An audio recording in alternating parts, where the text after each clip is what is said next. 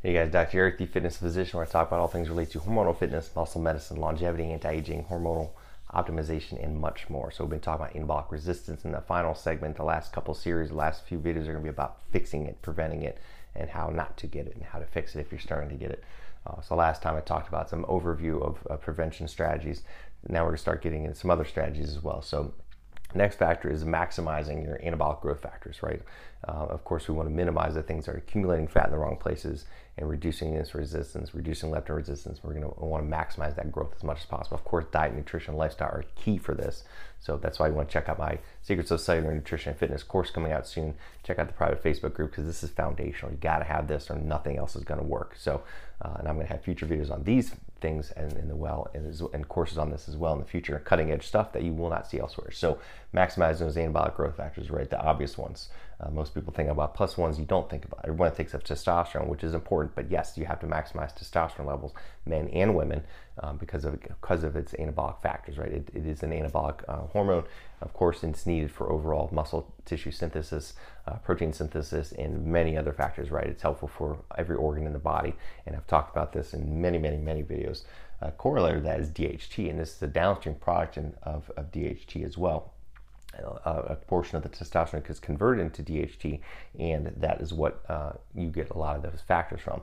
And I did not write it on this slide, I apologize, but estradiol is important as well, and it actually has growth uh, uh potential in some anabolic factors as well with men and women. And again, these are converted, and especially men, uh, it's, a, it's a conversion factor. With, with women, some of the some of those hormones get converted from testosterone into estradiol. That's how men get it, but of course, women make more of that than men. But it's very important for anabolism as well. But DHT, very important for anabolism performance and many other things. Check out my DHT videos. I did a whole series on DHT and as podcast as well. This is a very anabolic hormone. DHEA also as well, men and women, and sometimes this gets forgotten about. And I see a lot of guys who have a, a very low DHEA. Once this is corrected, they feel better, especially men that are on TRT. Uh, they forget about this, and this needs to be supplemented because it gets shut down uh, when you're on TRT but very anabolic, has a lot of benefits for improving insulin resistance, uh, improving, improving immune function, and uh, many other metabolic factors as well. Growth hormone and its downstream conversion uh, package of IGF-1, right? Growth hormone, and it gets binds to a liver a protein in the liver called IGF-1.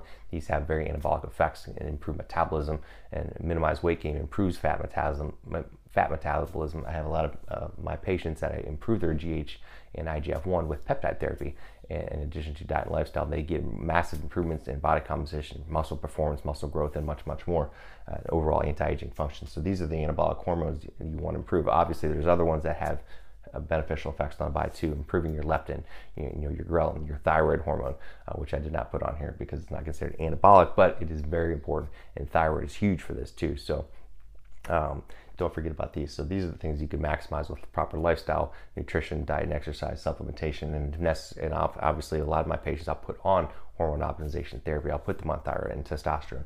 Uh, and we might use GH, uh, maximize your GH, and growth hormone, and IGF-1 with peptide therapies and other uh, nutraceuticals as well. So this is step one. This is huge. And again, if you're doing the foundational work, which you have to do, then this is the next add-on. So check out the next video. I'm going to do a few a few other things that we can do as well. So as I mentioned, as always, uh, do something nice for someone today. Everybody like this post, tag it, comment below in the section, and let me know what else you want to hear about. And check out my Facebook page on the Secrets of Cellular Nutrition and Fitness. Everyone have an awesome day, and we'll talk to you soon. Bye.